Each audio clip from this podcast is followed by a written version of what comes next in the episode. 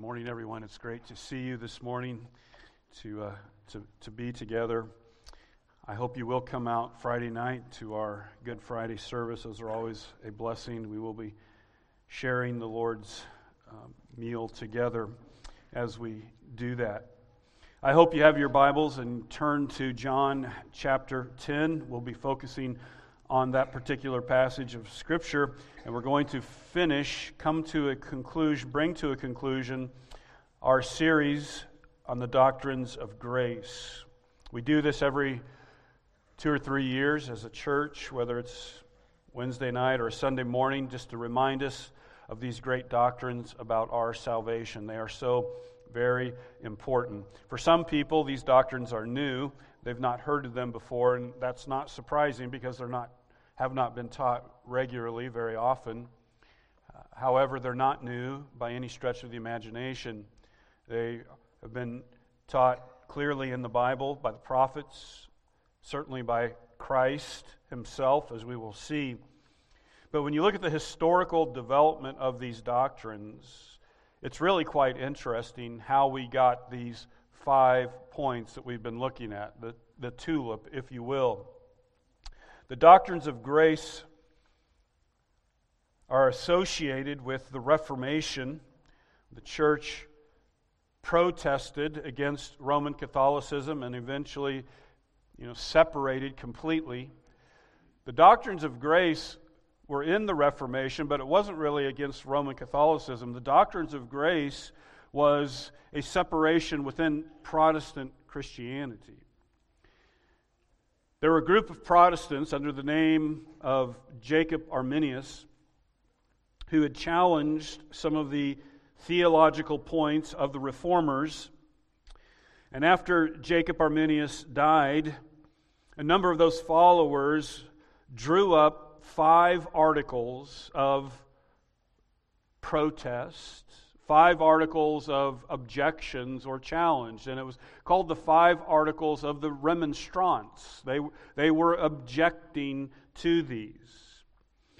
This particular group, these they, have been known as the Arminians because they followed Jacob Arminius. They would have, have clearly and did affirm one of the key tenets of the Reformation justification by faith alone, not works you can't contribute anything. You're saved by faith alone.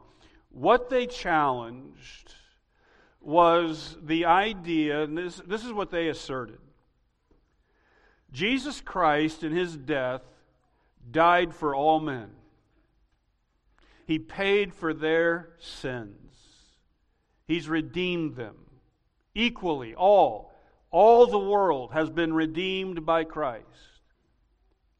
Additionally, they believed that in the death of Christ, the Holy Spirit conferred, if you will, a prevenient or common or assisting grace to every man, woman, child that enabled them to respond to the gospel. Christ died for all, He paid for their sins, and, and in some ways restored all of mankind to their original condition in Adam. They had the freedom now to choose. And in that, man then became the ultimate determination or determiner of their salvation. It's offered, it's up to you and I to respond or to decide. That was in the articles. What is interesting as they were thinking through and making those assertions, when it came to the issue of whether a Christian could lose their salvation, it was an unresolved issue. Some said, We don't know. Others said, Well, absolutely they can. You see, this, the, the, the point would be if, if you're going to follow this, that if in fact everyone has been given this ability and it is up to men to decide whether they're going to be saved or not, the question would arise is what if someone decides, I don't believe anymore? Do they lose their salvation? Could, could you lose your salvation in doing that? Well, the church leaders met at, it's called the Synod of Dort, and they responded to these five articles of the Remonstrance. And they responded with what we know today as TULIP, the doctrines of grace. And we are going to look this morning at P, which stands for perseverance of the saints. The perseverance of the saints states that those that God has chosen out of sinful humanity, that Christ has died for, and the Holy Spirit has drawn to salvation, will never fully and finally ever fall away. They will be brought safely home. That was the doctrine of the perseverance of the saints. It's very important. Can a Christian lose their salvation or not? It's something that I think each one of us have to gra- grapple with. I, I can still remember many, many years ago. I don't even know if I was in the pastorate. There was a local pastor here in Kansas City, Pastor George Westlake. Some of you probably heard of him. Sheffield Assembly of God, downtown, an inner city ministry. He had a local uh, television program where he would do Bible teaching and then he would open it up. People could call in and ask him questions. And, and I was there. I can remember vividly standing in my living room watching him. And he's sitting there in his chair. And a young lady called in and she said, Pastor Westlake, I need to know can a Christian lose their salvation? I mean, she was. She was in some ways almost distraught. And I'll never forget his answer. He said, I don't remember if he said young lady, but he said, Ma'am, you can choose today to be a Christian and be a Christian, and you can choose tomorrow not to be a Christian, and you will not be a Christian. And it's as simple as that. It is all up to you. Now, Pastor Westlake is simply being a consistent Arminian.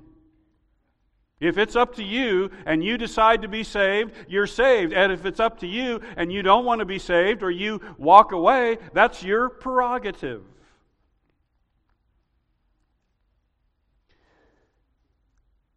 There's a kind of a funny hybrid today, though, of Arminianism, which is probably the most popular. They would affirm everything that Jacob Arminius said in those remonstrants. Yes, Christ died for all, and he's, he's made it all available, and it's up to men to, to come to this decision. But the hybrid is in, interesting. In most churches today, man must exercise his free will to believe. And once he does that, he's saved, no matter what. You are saved no matter what. It's like after you get saved, free will is thrown in the garbage. Because you're saved no matter what. Well, we're going to look at this doctrine of the perseverance of the saints. Why is there a debate about this? I mean, why do some people wonder if you can lose your salvation or not? And the reason is, is because clearly there are passages in the Bible that give some indication that believers could fall away. I don't have the time this morning to look at all of those. I'll just mention a few that give this indication. For example, 1 Corinthians 15, verse 2, he speaks of the gospel by which you are being saved if you hold fast to the word I preached to you unless you believed in vain? You're going to be saved if you hold fast. Or Colossians 1:22 Christ has reconciled us to present us holy and blameless and above reproach before him if indeed you continue in the faith. Probably one of the main proof texts is a very familiar passage, Hebrews chapter 6 verses 5 and 6 that speaks about those who fall away. They've tasted of the goodness of the age to come. They've been partakers of the Spirit, and if they fall away, when you look at that particular passage of Scripture, Hebrews 6, 5, and 6, is a very difficult text. Two things stand out about this. If a person can lose their salvation According to Hebrews 6, they can only do it one time. because it says it's impossible to restore that one again to repentance. So the idea that you can be saved one day and lost the next day and then saved the next day and lost and back and forth is not scriptural. It's clear. If you fall away, you cannot be restored back to repentance. But there's another principle here that I want us to understand. When you come to difficult passages or, or passages that we don't completely understand, how do you understand those passages? How do you interpret those passages? Well, the way you interpret difficult passages is you interpret them in light of clear, plain passages of Scripture that you, you teach, and it's, it's very clear. Well, we're going to see this morning that no one taught the security of the believer more clearly or more certainly than Jesus Christ himself. I'm going to read, if you're in John chapter 10, I'm just going to read verses 27 through 30 again. We're just going to listen to this, and we're going to see what Christ says. My sheep hear my voice, I know them, and they follow me. I give them eternal life, and they will never perish, and no one will snatch them out of my hand. My Father who has given to them to me is greater than all, and no one is able to snatch them out of his hand. I and the Father are one. There is a threefold basis of assurance here that is so powerful, so clear, that you can't simply just walk away and, and not interpret any of these other difficulty, difficult passages in light of this passage of Scripture. So we're going to see the threefold basis of assurance here of the sheep, the threefold basis for the perseverance of the saints. So let's look at verse 27 and 28, and we're going to see very clearly that the perseverance of the saints, first of all, is simply based upon God's plan of salvation. My sheep hear my voice, I know them, they follow me, I give them eternal life. I mean, Christ here is affirming just the fundamental pillars of the plan of salvation. God's plan of salvation is that eternal life is a gift. My sheep hear my voice. I know them. They follow me. I give them eternal life. Eternal life is a gift. Here, it's, it's given. And that's something that Paul, in particular, will really focus on when he talks about salvation. We receive salvation as a gift. Romans 3.24. We are justified by his grace as a gift. Romans 4 4. To the one who works, his wages are not counted as a gift, but as his due. And then he goes on to say, we get a gift of righteousness. Romans 5:15 he calls the free gift or that Romans road verse Romans 6:23 for the wages of sin is death but the free gift of God is eternal life. It's a gift. My sheep hear my voice. I know them, they follow me. I give them eternal life. Well, who does he give them to? It's the sheep that hear his voice and follow. What does that mean? It's, it's faith. They believe. They, they hear the voice of Christ. They hear who he is. They recognize it. They believe it. And they follow it. When Jesus says they hear my voice and follow me, he's talking about receiving the gospel. They, they believe the gospel, they have embraced the gospel.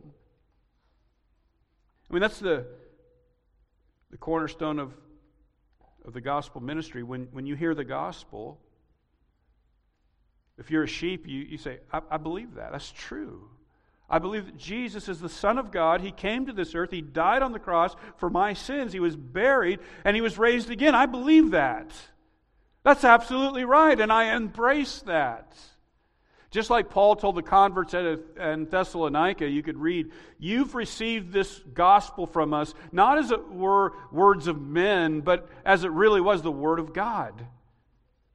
That you believe this is God's story, this is God's plan. I don't know if you've heard that uh, there are some theologians who believe that Paul was the one that actually invented Christianity.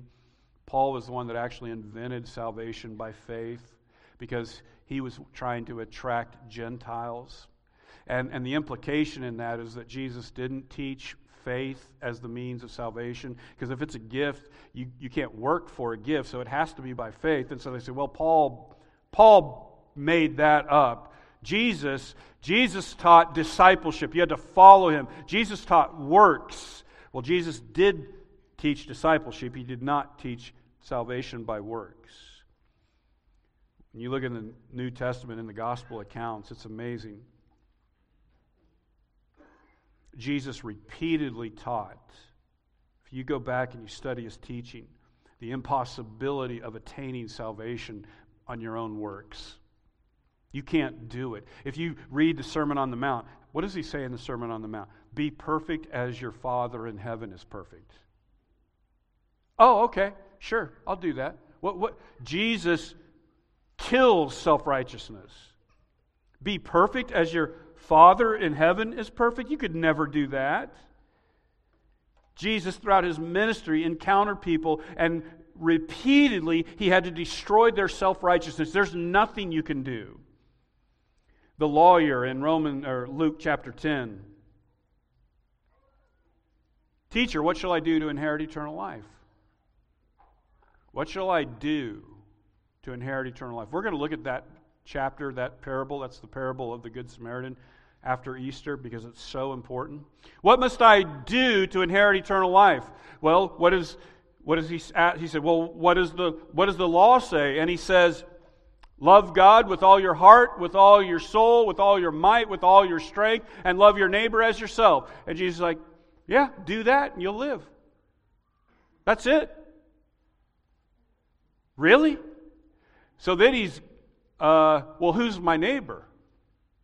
Okay, you want to go there? So he gives the parable of the Good Samaritan. Who was the neighbor?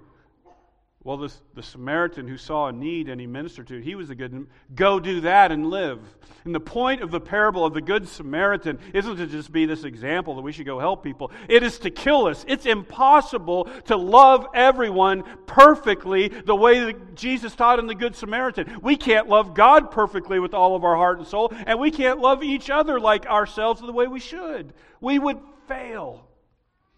Luke uh, 18 a ruler said, Good teacher, what must I do to inherit eternal life? And again, he says, Well, what does the Bible say? What did the commandments say? And he lists off, Well, you shall not kill, you shall not commit adultery, you shall obey your parents. Jesus said, Okay, do that and you'll live. He goes, Well, I've done it all. I've done that since my youth. Have you ever met a kid that's never dishonored his parents? I mean, are you kidding me? This guy is blind as a bat. I've done them all. I'm good. Well, it's funny because when he lists out all the ones that he, keep, he, he had kept, he forgot the one about covetousness. Because Jesus says, okay, well, there's, there's one thing you lack. Just go sell everything and give it to the poor. Why would Jesus say that? Because this man is asking for eternal life. Why wouldn't Jesus just say, just believe? Because this man is relying on his own works, and Jesus is going to kill self right. If you're trying to please God and come to him on your works, Jesus will have none of it. Go sell everything, then you'll be perfect. Of course, he walks away. He can't do it. That's the whole point. Jesus again and again shows people, you cannot do it. And Jesus repeatedly asserted that salvation is only received through faith. John 3:15, whoever believes in him may have eternal life. John 3:36, whoever believes in the Son has eternal life. John 5:24, truly truly I say to you, whoever hears my word and believes him who sent me has eternal life. Eternal security, the perseverance of the saints, is based upon God's plan of salvation. It is a gift that is to be received only by faith and not worked for. You're just given a gift. It, if you could do works, if you could do sins that would cause you to lose your salvation, that would mean God would be taking his gift back. Right? Because it's a gift. But if I could do something or something wrong that would result in God saying, I'm taking that back, He would be taking the gift back. Then is it really a gift at all? So if I tell my son he's about to get married, son, and son, this is purely an illustration, this is not going to happen. But if I said, son, for your wedding, I am going to give you a brand new car. Brand new. It's my gift. Son, enjoy it. By the way, make sure you make the payments or you're going to lose it. I'm giving him something, but he's got to work to keep it. Is that a, that is not a gift, folks? I didn't give him anything. And yet, that's exactly the system that those who believe that there isn't eternal security, you're given a gift, but goodness gracious, you better work to keep it. I, I, don't, I don't want that gift. That's not a gift. Furthermore, Romans 11:29 makes it very clear by the apostle Paul, the gifts and calling of God are irrevocable. Wow. The gifts and calling of God are irrevocable. God never gives a gift and then takes it back. If there's one verse in the Bible that would affirm the assurance of our salvation, it would be that. If He gives you something, He doesn't give it back. And Jesus says, Those that hear my voice and follow me, I give them eternal life. Wow the plan of salvation. But let's move on. Perseverance of the saints is not only based upon the, God's plan of salvation, it's also based upon God's promise. God's promise, God's guarantee. My sheep hear my voice, I know them, and they follow me. I give them eternal life, and they will never perish. Jesus is making a statement. I will give them eternal life. When Jesus is making a statement, this isn't just simply a statement of fact, this is a promise. Do you believe that eternal life was actually a promise? Here is my promise. You come to me, you believe, I promise you, I will give you eternal life. Well, that's exactly how the Apostle John understood it. 1 John 2 25. This is the promise that he made to us eternal life. It's a promise. You hear my voice and you believe that I am the Christ, the Son of the living God, who has died on the cross for sins and has been raised again. You believe that. I promise you, I will give you eternal life. And the Bible makes something really clear about the nature of God. When He makes a promise, He is going to keep that promise. God cannot lie, He cannot false advertise, He cannot promise something and not do it. It would be to de- deny His very character, who He is. I give eternal life. What is the promise of eternal life? Because it's a promise. What is the promise? Well, what does Jesus say? And they will never perish. Eternal life. What's that mean? They will never perish. Now, Jesus had made these, the promise of eternal life in several times throughout his ministry. You, you believe and, and you'll get eternal life. John 3:15. Whoever believes in him may have eternal life. John 3:16. Whoever believes in him should not perish but have eternal life. But in John 10 28, he qualifies this in, in a superior way. Well, what does it mean to have eternal life? They will never perish. Never? Never perish, never, ever perish. Jesus does something in this where he uses a unique construct. It's a little technical, but it's worth it, so I hope you'll listen to me. He used in Greek what's called the subjunctive of the subjunctive. Uh, of the emphatic negation. The subjunctive of the emphatic negation. What in the world does that mean? Oh, it's good. It is good. Let's start with the double negation. It says, our text says, will never perish. In Greek, it literally has ou mē, not not, double. Now, this is why we don't transliterate from the Greek, because if you put two negatives together in English, it becomes a positive. Honey, did you find your keys? I did not not find my keys. That would mean I found my keys. If we were to translate this literally, Jesus would say, I'll give them eternal life and they will not not perish, which would mean they would perish. That's why we need good English translations because Jesus is not negating. He's using classical Greek. He's being emphatic here. They will not. So it'd be like uh, not in all caps. They will not perish. But then he uses the subjunctive mood. This is where it gets fascinating. The subjunctive mood is called the mood of possibility, the mood of probability. I think we should go out to eat tonight. That's a possibility. Probable, maybe not. Son, if you clean your room, you can play your Xbox. You could play your Xbox. That's the it's probable. It's it's not declared. So it's this mood of possibility. Jesus uses a double negative and this mood of possibility, which means this I will give them eternal life, and there is emphatically not even a possibility that they could ever perish. There, there is no stronger negation in the human language. They shall never, ever, under no circumstance or possibility, perish.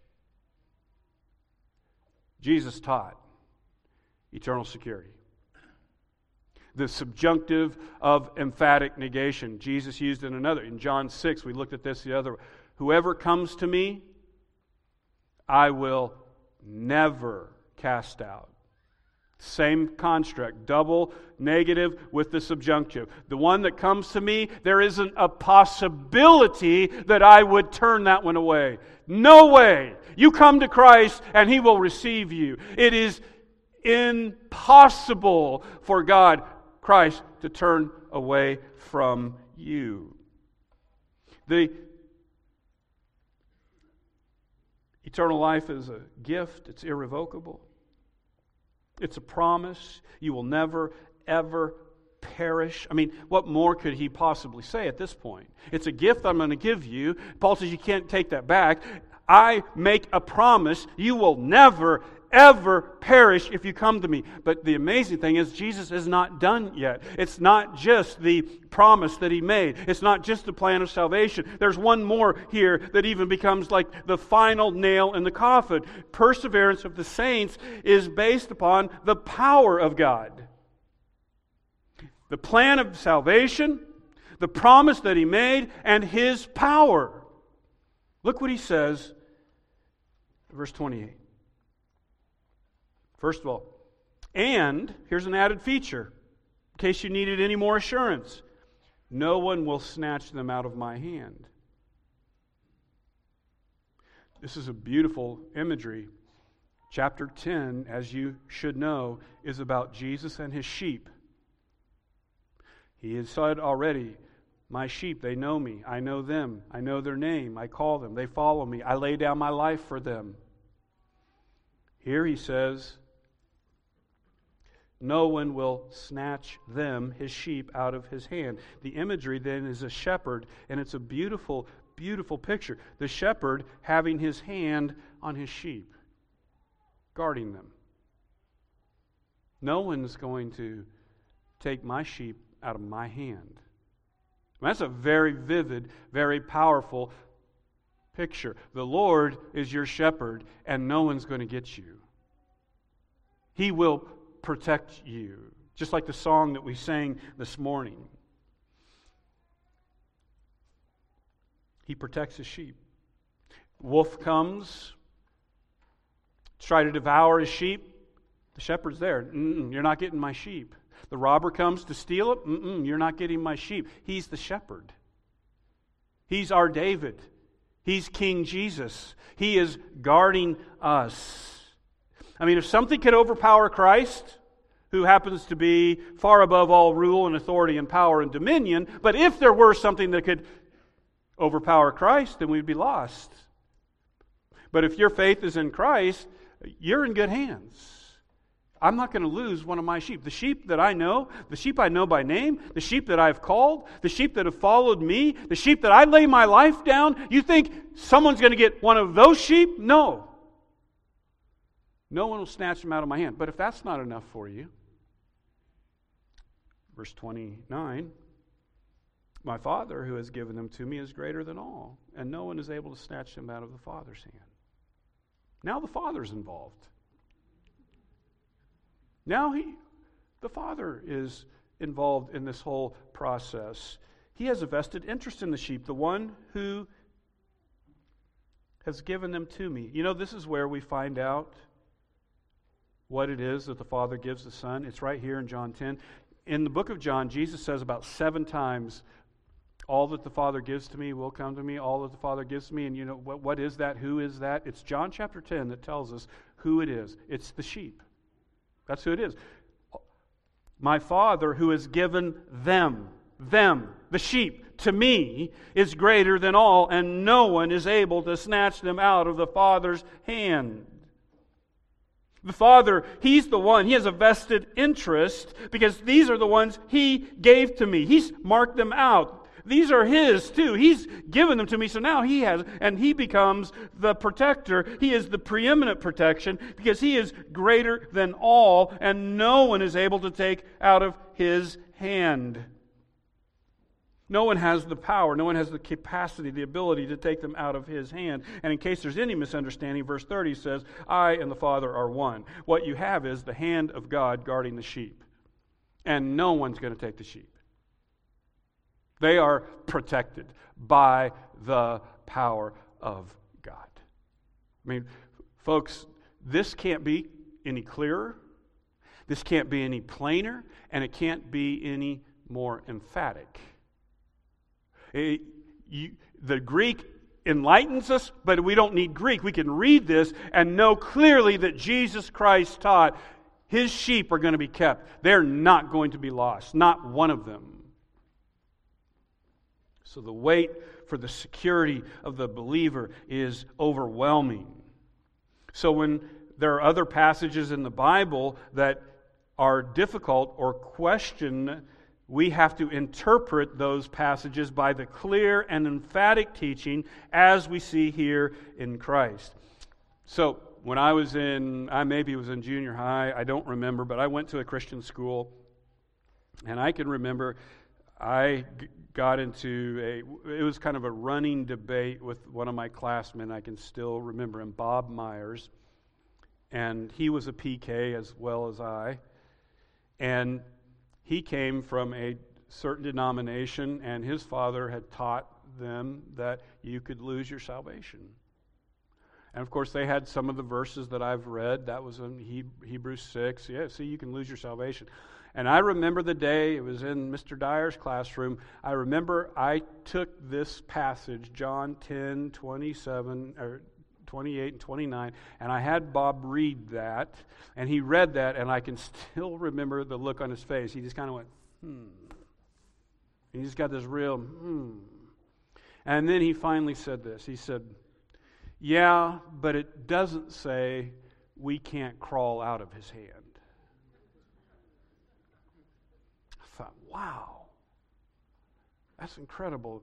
I mean, if you just think about that for a minute, that we, Jesus says, He gives us the most incredible, powerful protection. You have the Son of God who has conquered death and Satan and hell, and his father protecting the sheep and all the fiery darts or wolves that come, he will protect them, but he just can't handle the sheep themselves They, those they'll stymie his, his plan every time. It just, it simply doesn't even make sense. Like, oh, rats, those sheep, they got away from me. I can't believe it. I can stop Satan, but I just can't stop that sheep. It doesn't make any sense, does it? I mean, it's laughable. Jesus can't say it any plainer. I know my sheep. I lay my life down for the sheep. I will have my sheep. I will not lose my sheep. I want us to take a few minutes to process what this means and, and how this works for us. When we talk about perseverance of the saints, it does not mean that believers won't stray. It doesn't mean that believers won't fall into sin or wax cold or, or doubt or fall into even grievous sin. That's not what perseverance of the saints says. Perseverance of the saints says that even though a believer may fall into grievous sin, even though a believer may doubt over some period of time or grow very cold in his faith, a true believer will never fully and finally fall away. Never. It's impossible. Matthew 18, verse 12, Jesus told this, the story about a man who had a hundred sheep, and if one of them were to go astray, what would he do? Well, it's one. I still got 99. No, that's not what Jesus said. He leaves the 99 and he goes after the one to make sure that he has all of his sheep. Do you know that that story is about? Do you know what it's about? Jesus tells us, Matthew 18, 14, So it is not the will of my Father who is in heaven that one of these little ones should perish. There's not one of my fold that's going to wander away, and I'm not going to be after it. That's not going to happen. They may wander hill and valley, but I will be the hound of heaven, and I will chase them down and bring them back. I will not lose one. I think of Peter. We all know that he sinned grievously against the Lord. If you want to turn there, you can, but Peter denied Christ three times. Man, three times. Luke 22 32. This is what Jesus said. Jesus told Peter, Peter, you're going to deny me three times. Peter is, has a much higher view of himself than Jesus did. He's like, no way. There's no way I'm going to do that. No, you're going to deny me three times. And then he says this in Luke 22 32. But I have prayed for you that your faith may not fail. And when you have turned again, strengthen your brothers. So, so the, the number of things that are remarkable about this are amazing. Jesus knows before Peter is even going to betray. Jesus knows he's going to betray him before he even betrays him. Jesus knows how wretched Peter is. He knows that Peter is more wretched than Peter knows. And he knows that you're more wretched than you know. He's not surprised. He knew that. But then he said this he had already prayed for him. All, he's already been prayed for. What? That your faith may not fail. Why would faith fail? Because of your sin, because you just you're not worthy. You say, "This is I. I can't believe I've done that." I, you you walk away, you fail. I'm going to tell you, sin wages war against your soul, and when you fail the Lord, I tell you, you, you just want to say, "I'm done." And he says, I've prayed for you already before you've even sinned that your faith will not fail. There will be something in you that, though everything in you wants to walk away, you will not be able to walk away. And then he says this When you return, strengthen your brothers. The outcome was already determined in the mind of Christ. He did not say, you know, if you return, that would be a great opportunity for you to strengthen your brothers. When you return, you're going to return, Peter. You're one of my sheep. I'm laying my life down for you. I'm not losing you. When you return, strengthen your brothers who will struggle as well, because I'm not losing one of my sheep. True believers will fall in sin. But when we look in the Bible, there is something about a true believer that's very clear. True believers can't remain in sin. You cannot remain in sin. 1 John 3 8. Whoever makes a practice of sinning is of the devil. This is really important for us. If someone is living in unrepentant sin, but they say they're a believer, there is no basis for assurance of their salvation. And if they remain in sin, then they're an unbeliever. Now, just because somebody falls away or they're living in sin, I'm not going to go and say, You're an unbeliever. But I would say, as long as you're living in sin, you have no basis to know whether you're really a Christian or not, because a true Christian cannot live in sin. So, what we know from the Bible is very simple.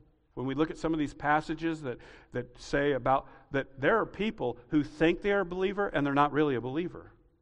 That's a reality.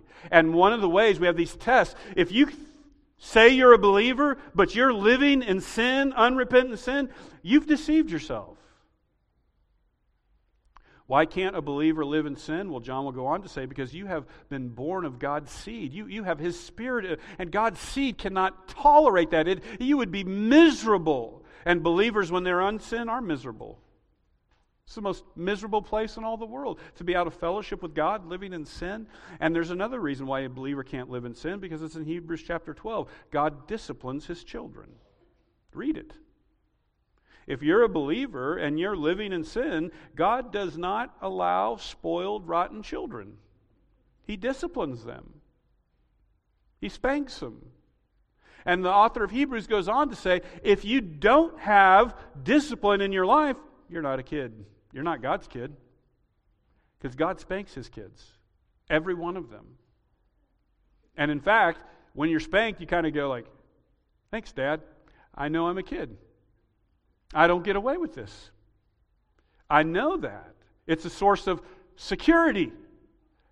And that's biblical. When, when a parent disciplines their children, they don't do it because they hate them, they do it because they love them. God disciplines his children, so you, you can't live in sin. So a believer may fall into sin, grievous sin, grow cold or doubt, but they will never fall away. It's impossible. There's another thing I wanted to say quickly.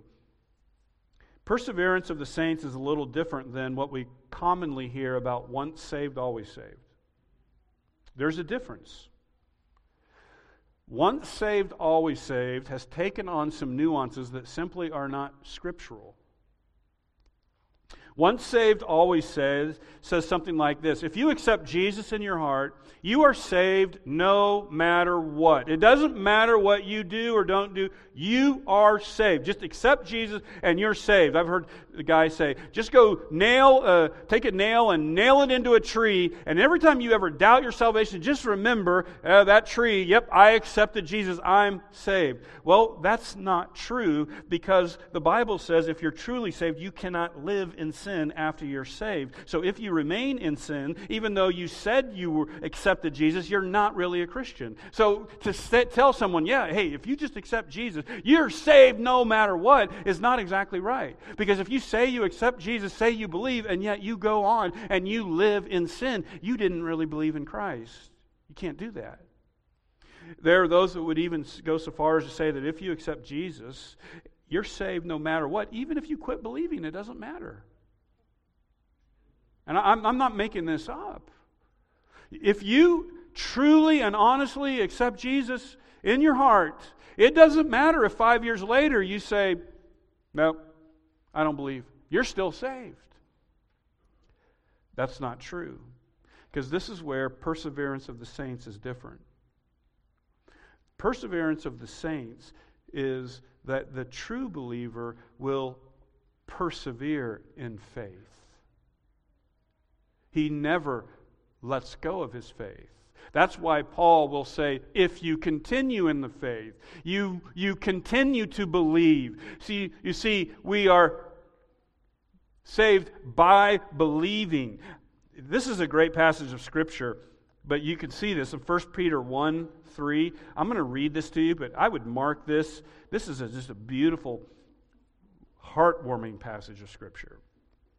1 Peter 1 3 Blessed be the God and Father of our Lord Jesus Christ. According to his great mercy, he has caused us to be born again to a living hope through the resurrection of Jesus Christ from the dead, to an inheritance that is imperishable, undefiled, and unfading, kept in heaven for you. Here it is, verse 5 who by God's power are being guarded through faith for a salvation ready to be revealed in the last time. You are being protected, guarded through the agency of faith. God is protecting you through your faith. It's not saying He's protecting you as long as you have faith, but literally, He's protecting you through the agency of faith, which means God is protecting your faith. So that you, you don't give up, so that you don't let go. Just like Peter wouldn't be able to let his faith fail because Jesus Christ was protecting his faith. And this is so important because the context of what Peter is talking about is trials. You are kept by the power of God through faith. Verse 6 in this you rejoice, though now for a little while, if necessary, you've been grieved by various trials. You rejoice not because you're in various trials, you rejoice because He's protecting your faith even when you go through deep, grievous trials. That's what we rejoice about. Sheep persevere under the most grievous trials because trials reveal whether we're truly believed. How many people do you hear? They say they believe, and then something happens. They're like, ah, forget that. If that's what God's going to do to me, I don't want to have anything to do with it. And they walk away. That's why when you go through trial and you still believe, that faith is more precious than gold, Peter says, because it shows, it's real. And I can't tell you the number of times families in this congregation, I have seen that kind of gold plated faith. They, they lose children. I mean, that's, I can't think of anything worse. I did the funeral for a young couple in our church. They lost their baby girl. She was like eight days old, and they were sitting on the front row, and I'm preaching, and they want to have sung, Blessed be the name of the Lord who gives and takes away. Where does that come from? I have been with families, they've lost their spouses, people that have gotten terminal illness.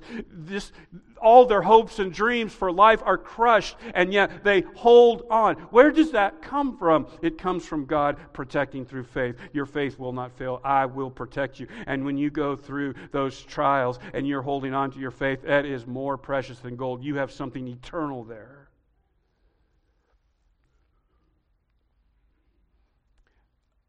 It's something like Peter. I love when pe- people are walking away from the Lord and his teaching the Lord turned to Peter. And he says, Peter, are you going to leave too? And I, I love what he says. Where did I go? Who else has the words of eternal life? I mean, as a believer, that's exactly where I, we go through things, and I'm like, really? Uh, look at Islam, maybe. Look, Scientology, maybe. Are you kidding me? Who else has the words of eternal life? There is nowhere else to go, Lord. That's, that's the faith of God's elect. There's no place to go but to Christ. Lastly, I would just say this perseverance of the saints. God keeps his own. That's why Jesus can say something like this Come to me, all you that labor are heavy laden, and I'll give you rest. Rest. Why would you? Who's the heavy? Who's the burdened and the heavy? The laborers and the heavy burdened. It's people that are bearing the weight of their sin and, and they're trying to find approval with God and they want to be right with God and they're working and they're laboring, and they're doing all these things. Jesus, come to me, I'll give you rest. The mental trauma of trying to keep your own salvation is not rest. That's not rest. That's totally contrary to what Jesus says. You come to me. You come to me, and I'll never turn you away, and I'll give you rest. You can rest in me. I've, I do it. I'll keep you. I'll, I'll forgive your sins. I'll clothe you with righteousness. You're mine. Just come to me and rest. That's the doctrine of the perseverance of the saints. How do you come to Jesus Christ? Well, you hear his voice, you believe. You believe in who he is. You believe that he is the Christ, the Son of the living God, who was crucified for your sins, who was buried, who was raised again. And I'll, I'll tell you, there, it's a line in the sand, it's, it's, it's a mark. You, you make this purposeful, intentional decision. I will follow Christ. I believe that. And in the New Testament, it's marked by baptism. You, you're like, I'm going to make a public profession of faith. I'm, I'm making a line in the sand. I'm coming out. I'm a follower of Jesus Christ. And if you're here this morning, and you hear the voice of the Savior calling you, He says, Come to me. I will never cast you out, I'll never turn you away. And if you come to me and you believe me, I'll give you eternal life. And there's no possibility ever that you would perish. Let's stand, close in prayer, and sing one of my favorite hymns On Christ, the solid rock, I stand. Father, thank you for this word. That the security of our faith is found in you, not in ourselves. And I will tell you, my brothers and sisters in Christ, if a Christian could lose their salvation, I guarantee you I would have already lost mine. And according to Scripture, once I lost it, I'd never get it back again. But the assurance of my salvation is upon the one who's keeping me, the one who said he will never cast me out, the one who says that if I come to him, I will never, ever perish. Put your faith in him, the one who died for you. The Father called you, you were his gift. The Son died for you, the Spirit of God draws you. They will keep you. Lord, may you bless this to the weak and struggling heart this morning. Keep us, Lord. Keep your people. In Jesus' name, amen.